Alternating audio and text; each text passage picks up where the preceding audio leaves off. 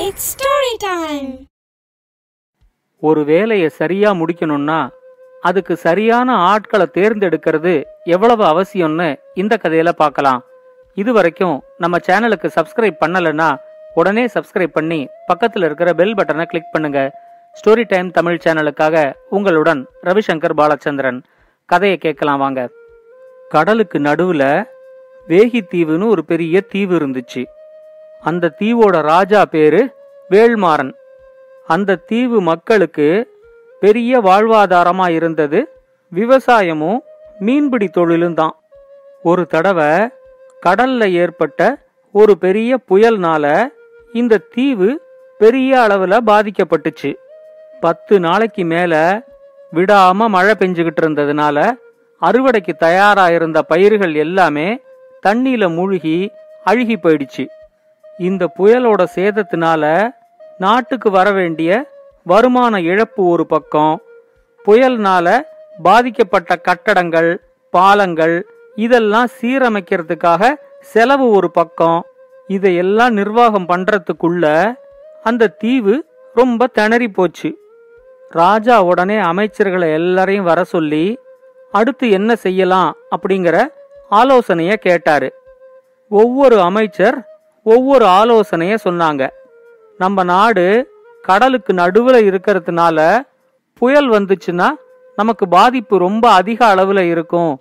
அதனால நம்ம தீவை சுற்றி கரையோரத்தில் பனை மரங்களை நட்டு வச்சா அந்த பனை மரங்கள் புயல் வரும்போது புயலோட தாக்கத்தை அது எடுத்துக்கும். நம்ம நாட்டோட பயிர்கள்லாம் ரொம்ப பாதிப்படையாது அப்படின்னு ஒரு அமைச்சர் சொன்னாரு. இன்னொரு அமைச்சர் சொன்னாரு நம்ம நாட்டில் வடிகால் திட்டம் சரியான முறையில் இல்லை. அதனால தான் பத்து நாள் மழையில் பயிரெல்லாம் முழுகி நாசமாயிடுச்சு. நம்ம நாட்டோட வடிகால் திட்டத்தை முழுக்க சீரமைக்கணும். ஒன்று அதிகமாக வர்ற மழை தண்ணி பூமிக்கு அடியில் போயிடணும். அப்படி இல்லைன்னா கடலுக்கு கொண்டு போய் விடுற மாதிரி வடிகால் பணியை நாம் சீரமைக்கணும் அப்படின்னு சொன்னாரு. உடனே நாட்டோட நிதியமைச்சர் எழுந்திருச்சு சொன்னாரு நீங்க சொன்னது எல்லாத்தையும் செயல்படுத்துறதுக்கு நமக்கு நிறைய பணம் வேணும். அவ்வளோ பணம் இப்ப நம்ம கஜானாவில் இல்ல. ஏற்கனவே தீவு மக்கள் எல்லாருமே புயல்னால ரொம்ப பாதிக்கப்பட்டிருக்காங்க அப்படிங்கறதுனால இப்ப அவங்கள்ட்ட போய் புதிய வரிகள் எதையும் விதிச்சு பணம் கொடு அப்படின்னு கேட்க முடியாது. இப்ப இருக்கிற பொருளாதார நெருக்கடியிலேந்து மீண்டதுக்கு அப்புறமா நீங்க சொல்ற திட்டங்களை எல்லாம் கண்டிப்பா செயல்படுத்தலாம். இப்ப நமக்கு முன்னாடி இருக்கிற முக்கிய பிரச்சனை வருமானம் ஒரு பக்கம் குறைஞ்சிருச்சு செலவு ஒரு பக்கம் அதிகமாயிடுச்சு. இதை எப்படி ஈடுகட்டுறதுங்கிறதுக்கு ஏதாவது யோசனை இருந்தா சொல்லுங்க அப்படின்னு சொன்னாரு. ராஜாவுக்கும் நிதியமைச்சர் சொல்றதுதான் சரி அப்படின்னு தோணுச்சு.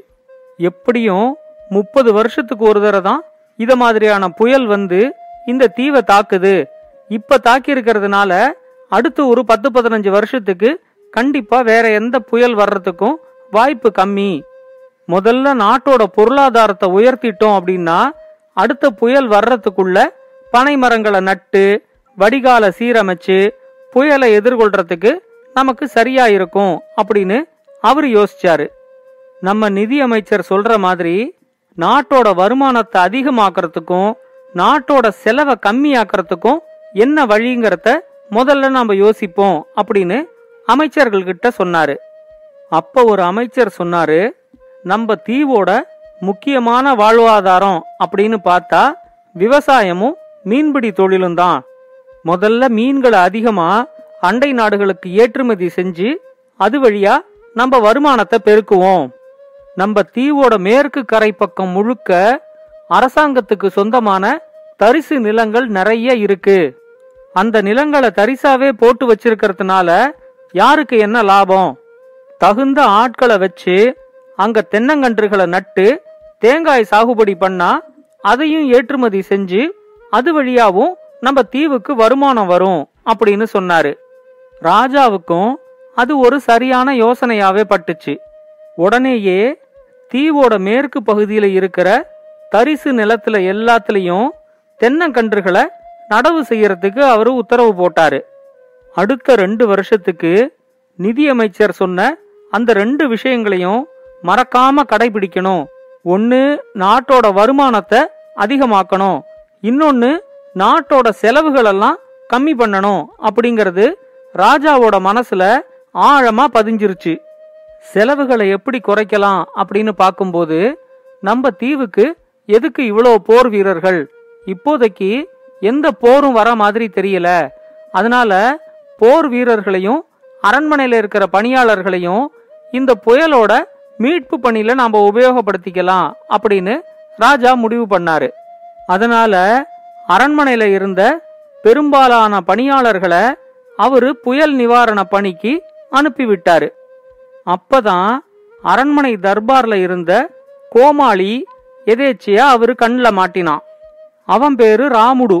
இந்த தீவே இப்ப புயல்னால துயரத்துல இருக்கும்போது நம்ம அமைச்சரவைக்கு ஒரு கோமாளி தேவையா அப்படின்னு ராஜா யோசிச்சாரு. ஆனா இந்த கோமாளிய வேலையை விட்டு தூக்கினா அவனோட குடும்பம் பாதிக்கப்படும். அதனால இவனை வேலையை விட்டு தூக்காம இவனுக்கு வேற ஏதாவது ஒரு வேலை கொடுக்கலாம் அப்படின்னு அவரு முடிவு பண்ணாரு. தீவோட மேற்கு பகுதியில தரிசு நிலத்தெல்லாம் சமன்படுத்தி அங்க தென்னங்கன்றுகளெல்லாம் நட்டு வச்சிருக்கிற இடத்துக்கு இந்த ராமுடுவோ காவலுக்கு போட்டாரு. ராமுடு கிட்ட இந்த தென்னங்கன்றுகளை நம்பிதான் நம்ம நாட்டோட பொருளாதாரமே இருக்கு. அதனால இத நீ ராத்திரியும் பகலும் ரொம்ப கவனமா பாத்துக்கணும் ஒரு மாசம் கழிச்சு இந்த தென்னங்கன்றுகளை பார்க்கறதுக்காக நான் இங்க வருவேன். அது வரைக்கும் நீ அரண்மனைக்கு வரணுங்கிற அவசியம் இல்ல. இந்த இடத்திலேயே ஒரு குடிசைய போட்டுக்கிட்டு அந்த குடிசையிலேயே நீ இரு அப்படின்னு சொல்லிட்டாரு. அமைச்சர் ராஜா கிட்ட இந்த தென்னந்தோப்போட காவல் பணிக்கு நாம வேற யாரையாவது பணி அமர்த்தலாம். இவரு கோமாளி இவருக்கு ஒன்னும் தெரியாது. இவர் என்னத்துக்கு கொண்டு போய் அங்க காவலுக்கு நாம நியமிக்கணும் அப்படின்னு கேட்டாரு. ராஜா அவர்கிட்ட இல்ல பரவாயில்ல காவல் பணி தானே கோமாளியே பாத்துக்கட்டும் அப்படின்னு சொன்னாரு. அமைச்சருக்கு ராஜா சொன்ன யோசனை சரியா படல. அவரு ராஜா கிட்ட மறுபடியும் சொன்னாரு இந்த வேலையை இவன் சரியா செஞ்சு முடிப்பான்னு பார்த்து அந்த வேலையை மட்டும்தான் ராஜா அவங்க கிட்ட கொடுக்கணும். கோமாளி எல்லாம் தென்னந்தோப்போட காவலுக்கு சரியா வரமாட்டான். நீங்க மறுபடியும் கொஞ்சம் யோசிச்சு பாருங்க அப்படின்னு சொன்னாரு. ஆனா ராஜா செலவை குறைக்கணும் அப்படிங்கிற அவரோட முடிவுல உறுதியா இருந்ததுனால கோமாளியே காவல் பணி செய்யட்டும் அப்படின்னு சொல்லிட்டாரு. முதல் ரெண்டு மூணு நாளைக்கு கோமாளி ராமுடுவுக்கு அந்த தென்னந்தோப்பு காவல் பணி ரொம்ப பிடிச்சிருந்துச்சு. ராத்திரியும் பகலும் ஆளே இல்லாத அந்த தென்னந்தோப்புக்குள்ள சுத்தி சுத்தி வந்துகிட்டு இருந்தாரு. ராத்திரியும் பகலும் இத காவல் காக்கணும் அப்படின்னு ராஜா சொல்லியிருந்ததுனால தூங்காம அவரு காவல் காத்துக்கிட்டு இருந்தாரு. ஆனா ரெண்டு நாளைக்கு மேல சரியா தூங்காம அவரால் இருக்க முடியல. அதனால ரொம்ப கஷ்டப்பட்டாரு. அடுத்து வந்த ஒரு மாசமும் புயலால பாதிக்கப்பட்ட பகுதிகளை சீரமைக்கிறதுல அந்த தீவே ரொம்ப மும்முரமா இருந்துச்சு. ராஜாவுக்கும் தென்னந்தோப்பை பத்தியோ கோமாளி ராமுடுவை பத்தியோ நினைக்கிறதுக்கு கூட நேரமே இல்லை. திடீர்னு ஒரு நாளைக்கு அவருக்கு ஞாபகம் வந்து அமைச்சர்கள் கிட்ட வாங்க நாம எல்லாரும் தென்னந்தோப்புக்கு போய் நாம நட்டு வச்சுட்டு வந்த தென்னங்கன்றுகள்லாம் எப்படி இருக்குங்கிறத பார்த்துட்டு வருவோம் அப்படின்னு சொன்னாரு. அவங்க அங்க போய் பார்த்தப்போ அந்த தென்னந்தோப்புல இருந்த தென்னங்கன்றுகள் எல்லாம் ஒழுங்கா வளராம வாடியும் வதங்கியும் இன்னைக்கு செத்துருமோ நாளைக்கு செத்துருமோங்கிற மாதிரி ரொம்ப மோசமான நிலைமையில இருந்துச்சு. அதை பார்த்த உடனே ராஜாவுக்கு பயங்கர கோபம் வந்துருச்சு. எங்க அந்த கோமாளி ராமுடு? அவனை உடனே இங்க கூட்டிக்கிட்டு வாங்க அப்படின்னு சத்தம் போட்டு கத்தினாரு. ராமுடு வந்த உடனே அவங்கிட்ட நான் உங்ககிட்ட என்ன சொல்லிட்டு போயிருந்தேன்? நீ என்ன பண்ணி வச்சிருக்கிற? இதுதான் நீ தென்னங்கன்றுகளை பாத்துக்கிற லட்சணமா? அப்படின்னு கத்தினாரு. ராமுடு உடனே சொன்னா நீங்க எங்கிட்ட ராத்திரியும் பகலும் இந்த தென்னந்தோப்பையும் அதுல இருக்கிற தென்னங்கன்றுகளையும் பத்திரமா பாத்துக்கணும் அப்படின்னு சொல்லியிருந்தீங்க ஆனா ராத்திரி வேலையிலெல்லாம் நான் தூங்க வேண்டி இருக்கிறதுனால என்னால ஒழுங்கா இந்த தென்னங்கன்றுகளை பாத்துக்க முடியல. அதனால தான் ஒவ்வொரு நாளும் சாயங்காலத்துல எல்லா தென்னங்கன்றுகளையும் பறிச்சு என்னோட வீட்டில் கொண்டு போய் நான் வச்சுக்குவேன். அடுத்த நாள் காலையில் எழுந்திருச்சு அத்தனை தென்னங்கன்றுகளையும் கொண்டு போய் அதோட குழிக்குள்ள நட்டு வச்சிடுறேன். நான் வேலையே செய்யலன்னு நீங்க சொல்றது சரி கிடையாது ராஜா. முன்ன விட எனக்கு இப்ப ரொம்ப அதிகமான வேலையா இருக்கு அப்படின்னு ராமுடு சொன்னான். உடனே அமைச்சர் சொன்னாரு பாத்தீங்களா ராஜா இதுக்கு தான் நான் அன்னைக்கே சொன்னேன். இந்த வேலைய இவன் முடிப்பான்னு தெரிஞ்சு அவங்கிட்ட அந்த வேலையை விடணும். பாருங்க ஒவ்வொரு நாளும் இந்த தென்னங்கன்றுகளெல்லாம் பிடுங்கிட்டு பிடுங்கிட்டு மறுபடி நட்டு வச்சா அதுங்க எப்படி முளைக்கும்? அதனால தான் இந்த பணிக்கு இவன் சரிப்பட்டு வரமாட்டான்னு நான் ஆரம்பத்திலேயே சொன்னேன். நீங்க தான் கேட்கல அப்படின்னு சொன்னாரு. ராஜாவுக்கும் இப்பதான் அவரோட தவறு புரிஞ்சிச்சு. ஒருத்தனுக்கு ஒரு வேலை கொடுக்கணுமேங்கிறதுக்காக அவனுக்கு தெரியாத வேலையை அவங்கிட்ட கொடுத்து செய்ய சொன்னா அதோட விளைவு எப்படி இருக்கும் அப்படிங்கறத அவரு நல்லா புரிஞ்சுக்கிட்டாரு. கோமாளிய மறுபடியும் அரண்மனைக்கே போக சொல்லிட்டு அந்த இடத்துல புதிய தென்னங்கன்றுகளை மறுபடியும் நட சொன்னாரு.